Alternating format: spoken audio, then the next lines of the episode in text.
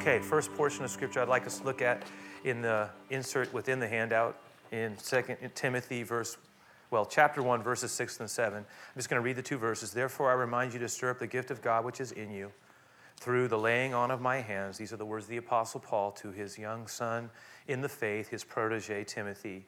Paul was his mentor. For God has not given us, Paul writes, a spirit of fear, but of power and of love and of soundness of mind.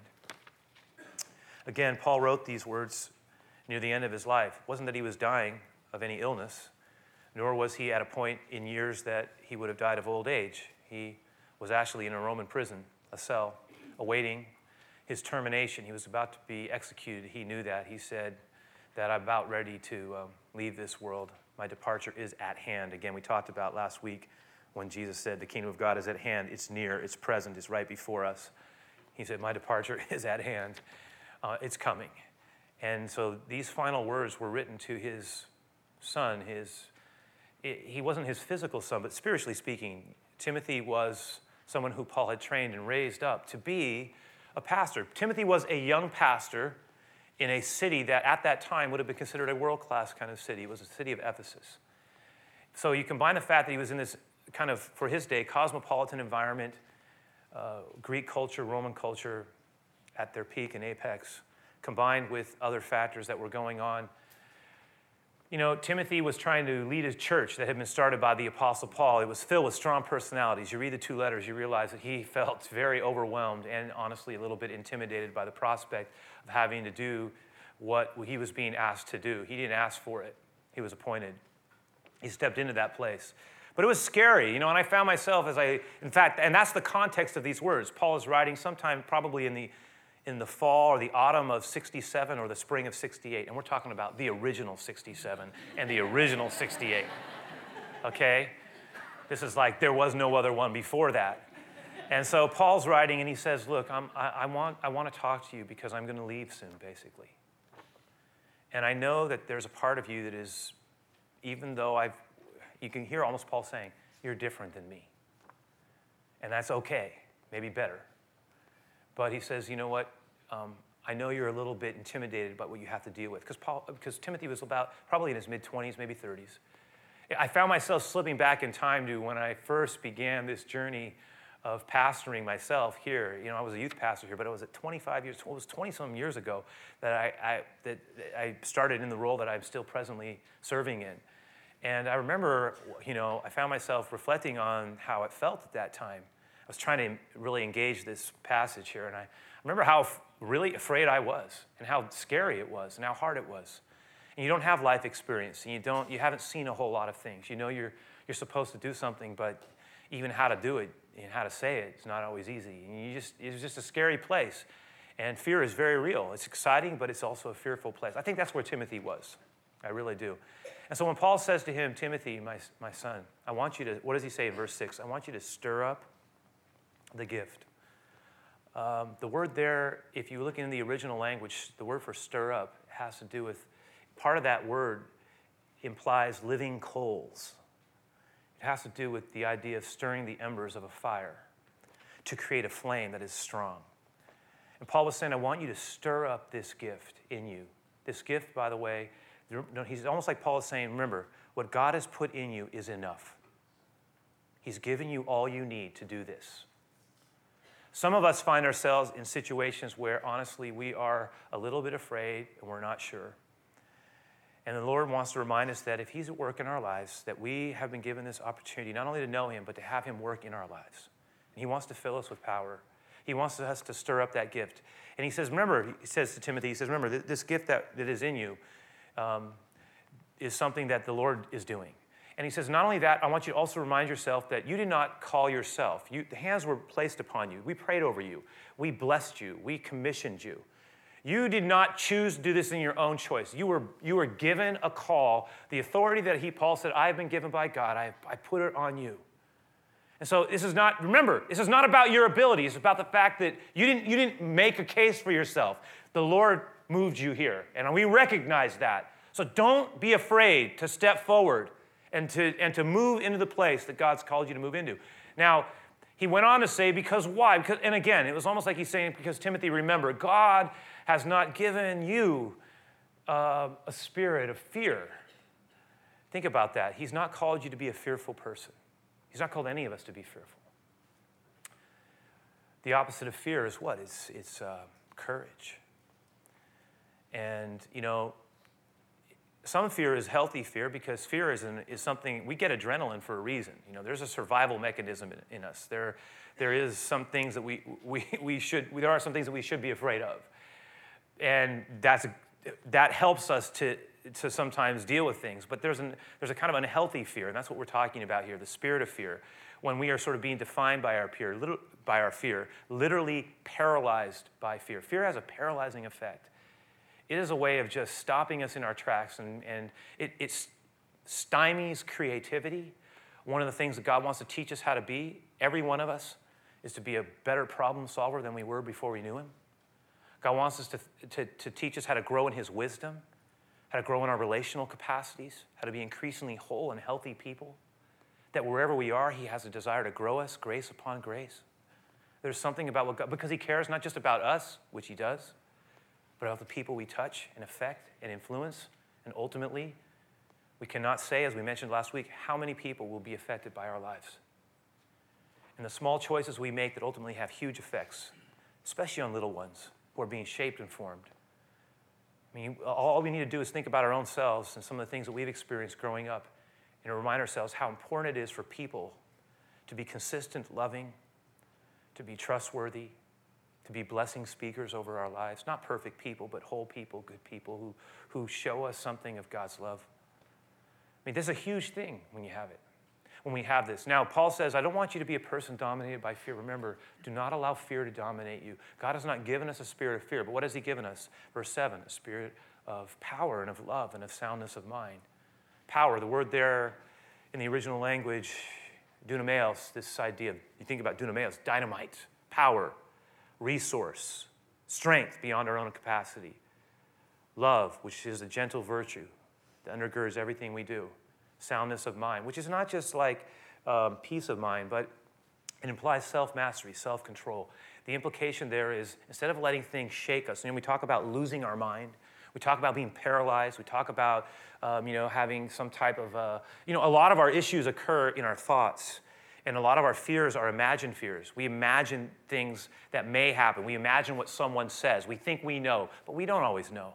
This is what's going to happen. We empower things by in our fear, and so much of our, of our issue is here in our thought life. And so Paul says, you know, one of the things that God has called us to is soundness of mind, is a kind of strength that is able to endure difficult situations and pressure without falling apart. And if you think about it, think about the relationship of those three three concepts: love and power, love, soundness of mind. I mean, power without love can be destructive and reckless, right? Love without soundness of mind can be gullible, emotionally driven, and sometimes injurious, even though it's well intended. And then soundness of mind without power is nothing more than a good intention. We need them all woven together. I want to, in the time that we have left, talk about this idea of facing fear and the decision we make to face fears. And so I found myself just jotting down a list in the uh, brief amount of time that we had on Friday, I said, you know, Lord, here, here's some things I can think of when I think about facing fears. And so this is not an exhaustive list, it's just some things that I've put down. Some of them may connect more directly with us depending on where we are and what we're working through right now.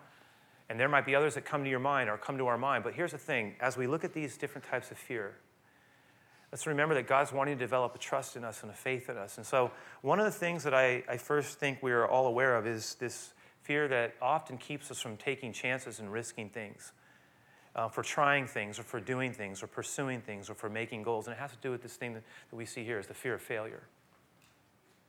A lot of times, some of us won't even try because we're afraid we'll fail, so we won't even bother. Some of, us, some of us may feel a lot like Timothy that somehow we're inadequate for the task and we struggle, and so we make excuses on why we can't do it. And yet we know in our heart God is asking us to do things, try things, get back up, try again, learn to grow. Sometimes our fear of failure is what keeps us from even stretching ourselves to points of growth because we're afraid we just can't do it. We don't have what it takes. I, I was thinking about another young man. This young man was a man from the Older Testament. he's destined to become one of the great prophets of Israel. If you read about, there's a whole book devoted to his, his teachings, his prophecies, his life, the book of Jeremiah. Jeremiah was a young priest. He had grown up in the household of a priest. He lived at a time when it was when Israel had turned their back for the most part on God and was one of the lowest times in, in his nation's history. He was called by God to speak words. And yet he was told by the Lord that, by the way, when you speak these words, no one's going to listen to you. But I want you to speak them anyway. And he wept for his people. He's often called the weeping prophet. There's the book of Lamentations, the sorrowful cries and prayers that um, are, is associated, Jeremiah Lamentations. He cared deeply. He was an emotional man. He's, he comes across out of the pages of Scripture as a man that is touched, that the very things he's saying, he doesn't want to say them. And yet, it's interesting to go back to the beginning, his first steps of moving forward with the call that God had put in his life. And I'm hoping that it will kind of illustrate what we've been talking about here. Look with me at Jeremiah 1, verses 4 through 10. It says, Then the word of the Lord came to me, saying, verse 5, Before I formed you in the womb, I knew you. Wow. And before you were even born, before you even came out of your mother's womb, I had already set you apart, sanctified you. And I ordained you. That is, I called you, and I called you to be a speaker for me, a prophet to the nations. This is your purpose. And then said I, Oh, Lord God, behold, listen, I, ca- I cannot speak. Find somebody else. I'm only a youth. I'm just a young man. The idea was, and it's amazing.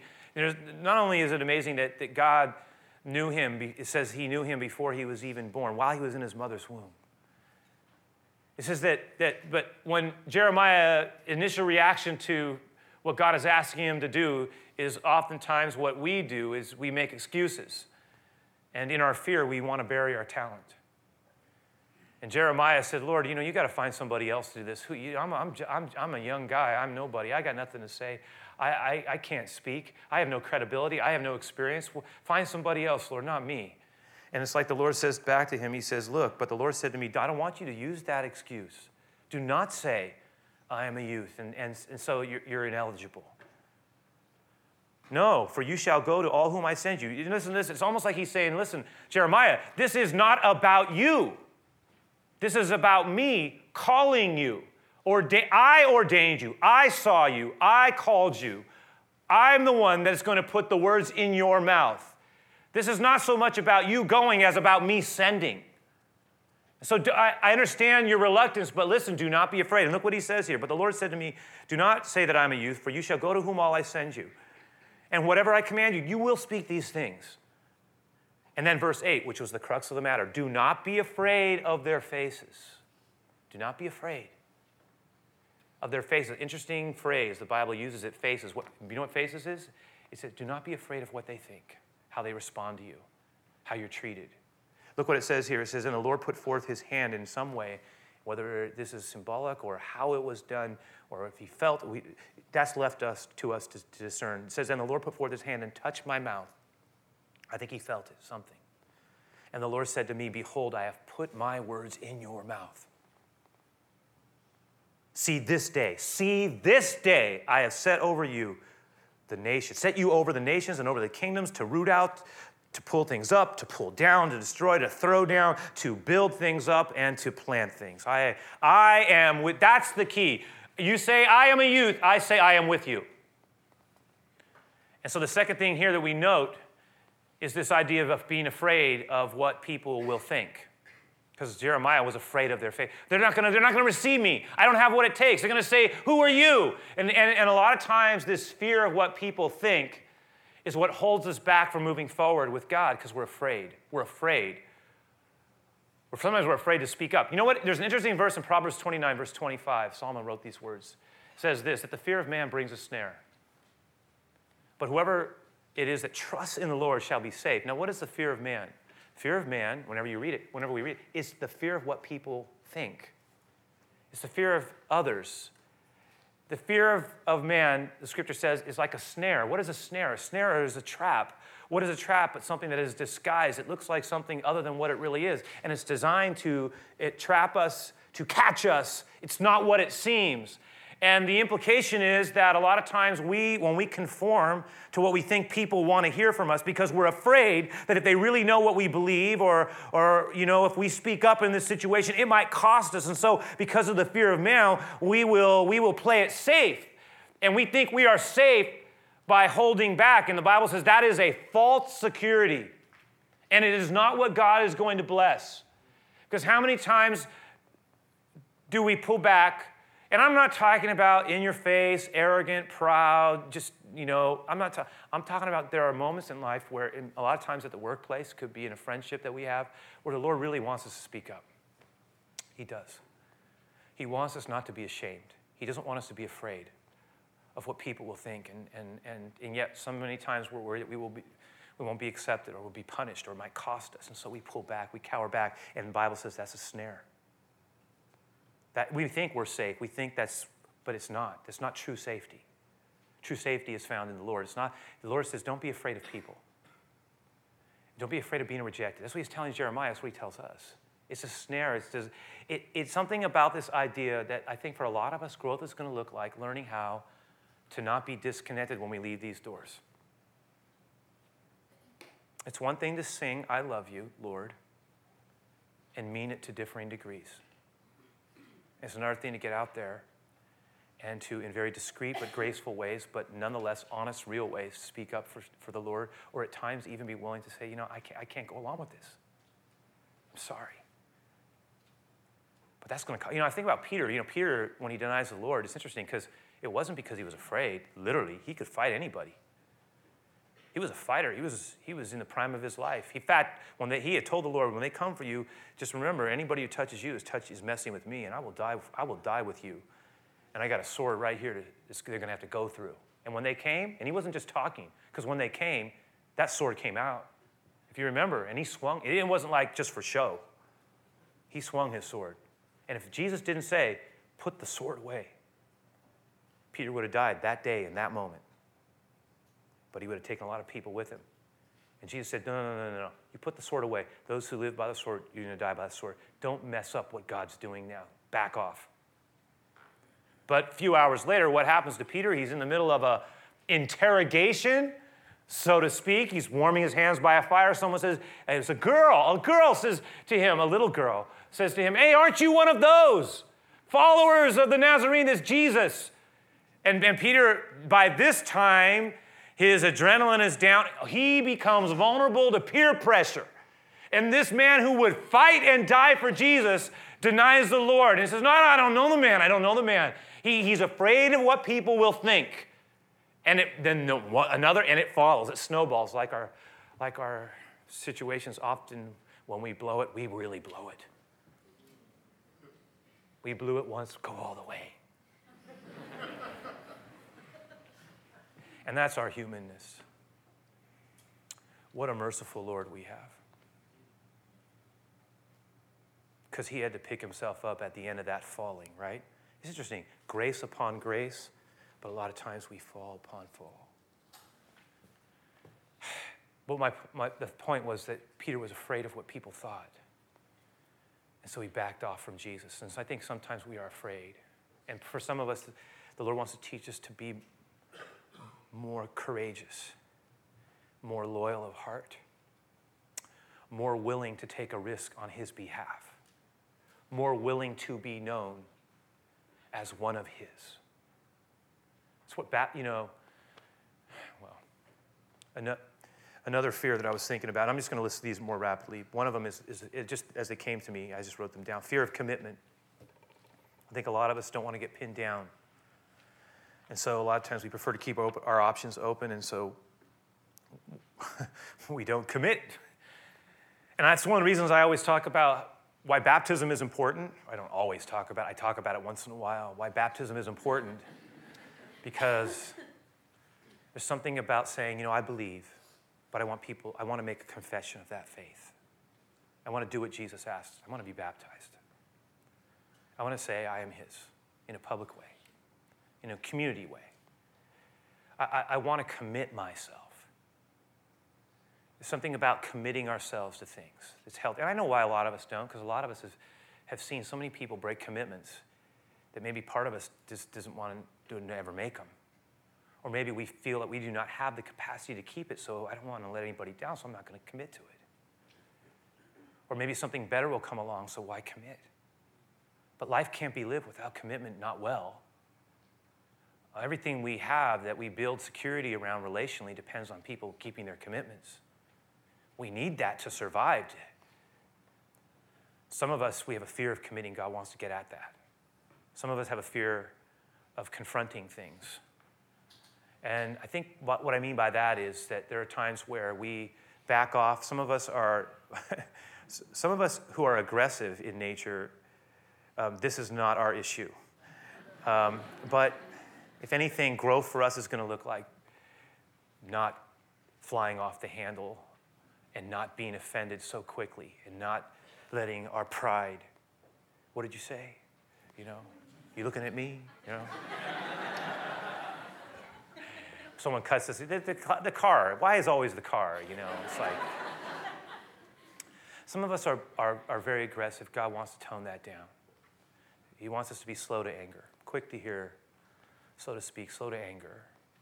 For the anger of man, the wrath of man does not work the righteousness of God. It, it, it rarely produces positive fruit in our lives. No, you know, God wants us to be characterized by good works for the most part, be slow to anger. Okay, I get that. But I'm talking about those of us who tend to be more passive and reluctant to deal with things. We'd rather pretend it doesn't exist. It's not an issue because I'm not acknowledging it as one, but it really is one and we need to talk. And, and part of being bold for the Lord is going to be honestly dealing with it and not being afraid to talk about it or to confront it because confrontation may at times, and again, it may lead to a conflict. And a lot of us want to avoid conflict at all costs because we just want to have peace. But, but some peace is not a good peace, it's a bad peace, it's a, it's a blind peace, it's a, it's a peace that's dysfunctional, it's not dealing with things that are real problems. And so we can't get better because we can't even agree that we have a problem. So part of growing in the Lord is not, is not being afraid to, to say, look, we, uh, this is going to be awkward for me. And you know what? I realize this. I realize that for some of us, it's almost heroic to step out and by the grace of God say, I need to talk about this. It's almost heroic. It, it, it requires such amount of strength and courage in the Lord to not pretend but God wants to get us past our fears, the fear of confrontation. There's a fear, uh, that I, another fear that I was thinking about was the fear of, of being hurt again, which is one of the reasons why a lot of the times we won't even try. Because we're afraid that if we're vulnerable with our feelings, we will be rejected. And any of us who've had trust injuries from people who should have loved us better, more loyally, should have been less selfish. You should have. Bottom line. I get it, I get it all, but you should have, you should have loved better and you hurt me. You hurt me, really hurt me. See, and this some of us carry this from our childhood days. And that affects our ability because we're afraid we're going to get hurt again, our ability to enter into things with honesty. And when, we, when we're vulnerable and our vulnerability gets taken advantage of and we're intimate and our intimacy is, is disregarded, but see, we, unless we're vulnerable, we can't really have intimacy. We can't have intimacy. If we don't have intimacy, we'll never really have depth in our relationship with people. So we have to know how to do this in God. We, there, it, there, without risk and vulnerability, love is shallow. It, it's barely love at all. It, it, to be real, it's, it's got to be open to. Be, there's when you're one of the reasons I thank the Lord for being a parent is that I know a different kind of love. And I know not everybody is necessarily going to have that in their lives, but many of us will and have had, or we have people who we care deeply about. When we invest ourselves in people, we run the risk of being hurt. You understand what I'm saying? That's the trade off. But the upside is, oh, the blessing and the depth and the richness of love and real caring, what God made us to be, because God is love. Then I, was thinking about a couple other things. I was thinking about some of us, how some of us right now, this is a slight shift, but just stay with me on it. Some of us right now have the fear of being overwhelmed in our difficult place, in our adversity. The reason I bring that up is I know a lot of some. There are some of us here who we, have I've, I've heard enough stories of our people, and I mean people have been sharing their experiences. You know, some of us, we're, we're probably pretty blessed here in the Bay Area, but nonetheless, there's, there are some who are out of work and some who've been, been um, sort of concerned about what's going to happen to me, or some of us are dealing with health issues. Some of us, it, it's, it's not financial, but it's, it's health related. The fact of the matter is, there are times in life where we do feel like we're in the middle of a, of a serious, uh, difficult place, and we wonder, we're afraid we're not going to get out of it. And in that place, it's sometimes hard to have faith it's hard to trust God because we're afraid that, that you know, it's just not going to work out. And I found that sometimes the places where things have looked the bleakest, and some problems can make us seem uh, very afraid, and some situations look very dire. And I'm not suggesting they're not a problem when there really is a problem, but I, I am going to say, though, that the Lord really does have things to say to us in these difficult places of our lives. And I found that it's in the places of change that I wasn't planning on and difficulty that I did not welcome. That there are so many things to learn and God wants to grow. In fact, a lot of times it's in our adversity that we learn to trust God in deeper ways, that we actually begin to apply the principles of God. We dig into God's scripture. We begin to pray with more sincerity. We begin to talk to others with a greater degree of vulnerability. Sometimes desperation has a blessing that, um, bl- that the blessing times of life can never bring. I think the real lessons of life, as we say, are learned in the wilderness. And real growth can take place because in the wilderness, you can hear anything. But in the city, there are so many sounds. And there's something about the wilderness places of life that allow us to hear God. And one of the things we will hear the Lord say to us is, Do not be afraid. Learn to trust me. Some of us, are, and I'll just carry it one step further, some of us are afraid of our future. We see ominous clouds on the horizon. It's like in the Sierras sometimes you can see in the distance there's a storm coming, and it looks like it's coming our way. And in those places where things look bad and they look bleak and they don't look promising, it's in those places where the Lord wants to, to teach us how to draw near to Him, to trust Him with our tomorrows, to not allow fear to paralyze us. Look, the Lord says, don't be afraid. Look, He says, look, people can, people, there's nothing you cannot lose, but if you have me. At the end of the day, we can lose. We get that. But what He's saying is that at the end of the day, I, I want to be to you the best thing you could ever have. The last portion of Scripture I'll leave us with, which I think sort of connects to this, is the portion that's found in Mark 4. And in Mark 4, here we go back to this whole idea of Jesus on the Sea of Galilee. And I just want to leave us with this because I found that in, in, in this in this example that we've been given, we're being given here that we look at, that Jesus, look, look what happens here. It says that as evening came, Jesus said to his disciples, let's cross to the other side of the lake. The lake there is the Sea of Galilee. We talked about that in weeks past. The sea of Galilee, the lake of Gennesaret. There, he says to them, let's go across to the other side. So they took Jesus in the boat and they started out, leaving the crowds behind, although there were other boats that were following, the scripture says. But soon there was a fierce storm that came up. And, and so fierce was it that high waves were breaking into the boat, breaking into the boat, and, and beginning to fill it with water. And Jesus, it says in verse 38, was sleeping at the back of the boat with his head on a cushion, a pillow. And it's like, you know, you got to remember, the disciples woke him up. And they said, you got to remember, the disciples, some of these disciples were fishermen. They were born and raised on the Sea of Galilee. They were not novices when it came to storms. They knew, they had been in them. They grew up around them. It's like us. If some of us grew up around stuff, we just know it. We're not afraid of it. Other people might be, but we're not. They were afraid. They go, This is not good. We can go down.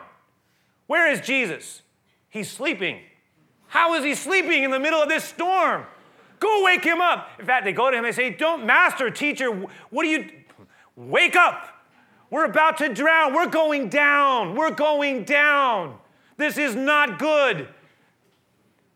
And Jesus gets up, and in the Bible's matter of fact way, it says when Jesus woke up, he, re- he woke up, he rebuked the wind, and he said to the waves, Silence, be still. And suddenly the wind stopped. And there was a great calm. And we know from the other portion of the scripture it says that they were all terrified. They weren't sure what they were more terrified by. And it was an eerie silence, and they all looked at each other. And Jesus turned to them and he says, Why did you wake me up? No, he didn't say that.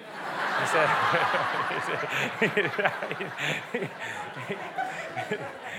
he said, he said to them something that I think is even more, more profound. but he says it to all of us in the middle of our storms. And we may be in one. But he says, Why are you so afraid? Where is your faith? If I am in this boat, it is not going down. And some of us need to remember the key is keeping him in the boat. That's the key. We make our plans, we do our things. We can get our policies, we can depend on this or that. Do not be afraid. Lord, I, I know that there are things in life that we face at times where we are afraid and we are tempted to, to be intimidated by them. And it, it can feel like we are going down. We're going to drown. Don't you care? Where are you? Where are you showing up for us? And Lord, I think you remind us again, and again, and again that, that part of what it is to grow with you is to not be afraid of things. Because we never, we never can move really in a creative fashion eh, with, with fear dictating to us our responses and reactions. One of the things you want to teach us is to use you as a trust base, is to walk with you, to acquaint ourselves with your will and your wisdom, to let your words fill our mouths this day, this day. I have touched your lips. Lord, I pray that you would remind us to not be afraid of things. As the psalmist said, some trust in, in chariots, some trust in horses, but we will trust in the name of the Lord our God. Lord, let us not put our confidence in men but trust in the Lord. Let us not trust in the princes, but put our confidence in you. Lord, I pray that faith would rise up in us. You know the specific area of our life where we need faith. Faith and fear cannot compete at the same strength, one must rise above the other. I pray that faith would prevail in us, Lord, and that you would deliver us and teach us and grow us and do amazing things in our lives. And I pray that, Lord, in Jesus' name. And I pray that you would bless our closing time, the song that really does fit so much of what we've shared in our time of giving, where so many of us who've made a commitment to you give to you our first fruits, our tithes, our offerings. It's part of our life, it's part of our commitment. And we do this in Jesus' name. Amen.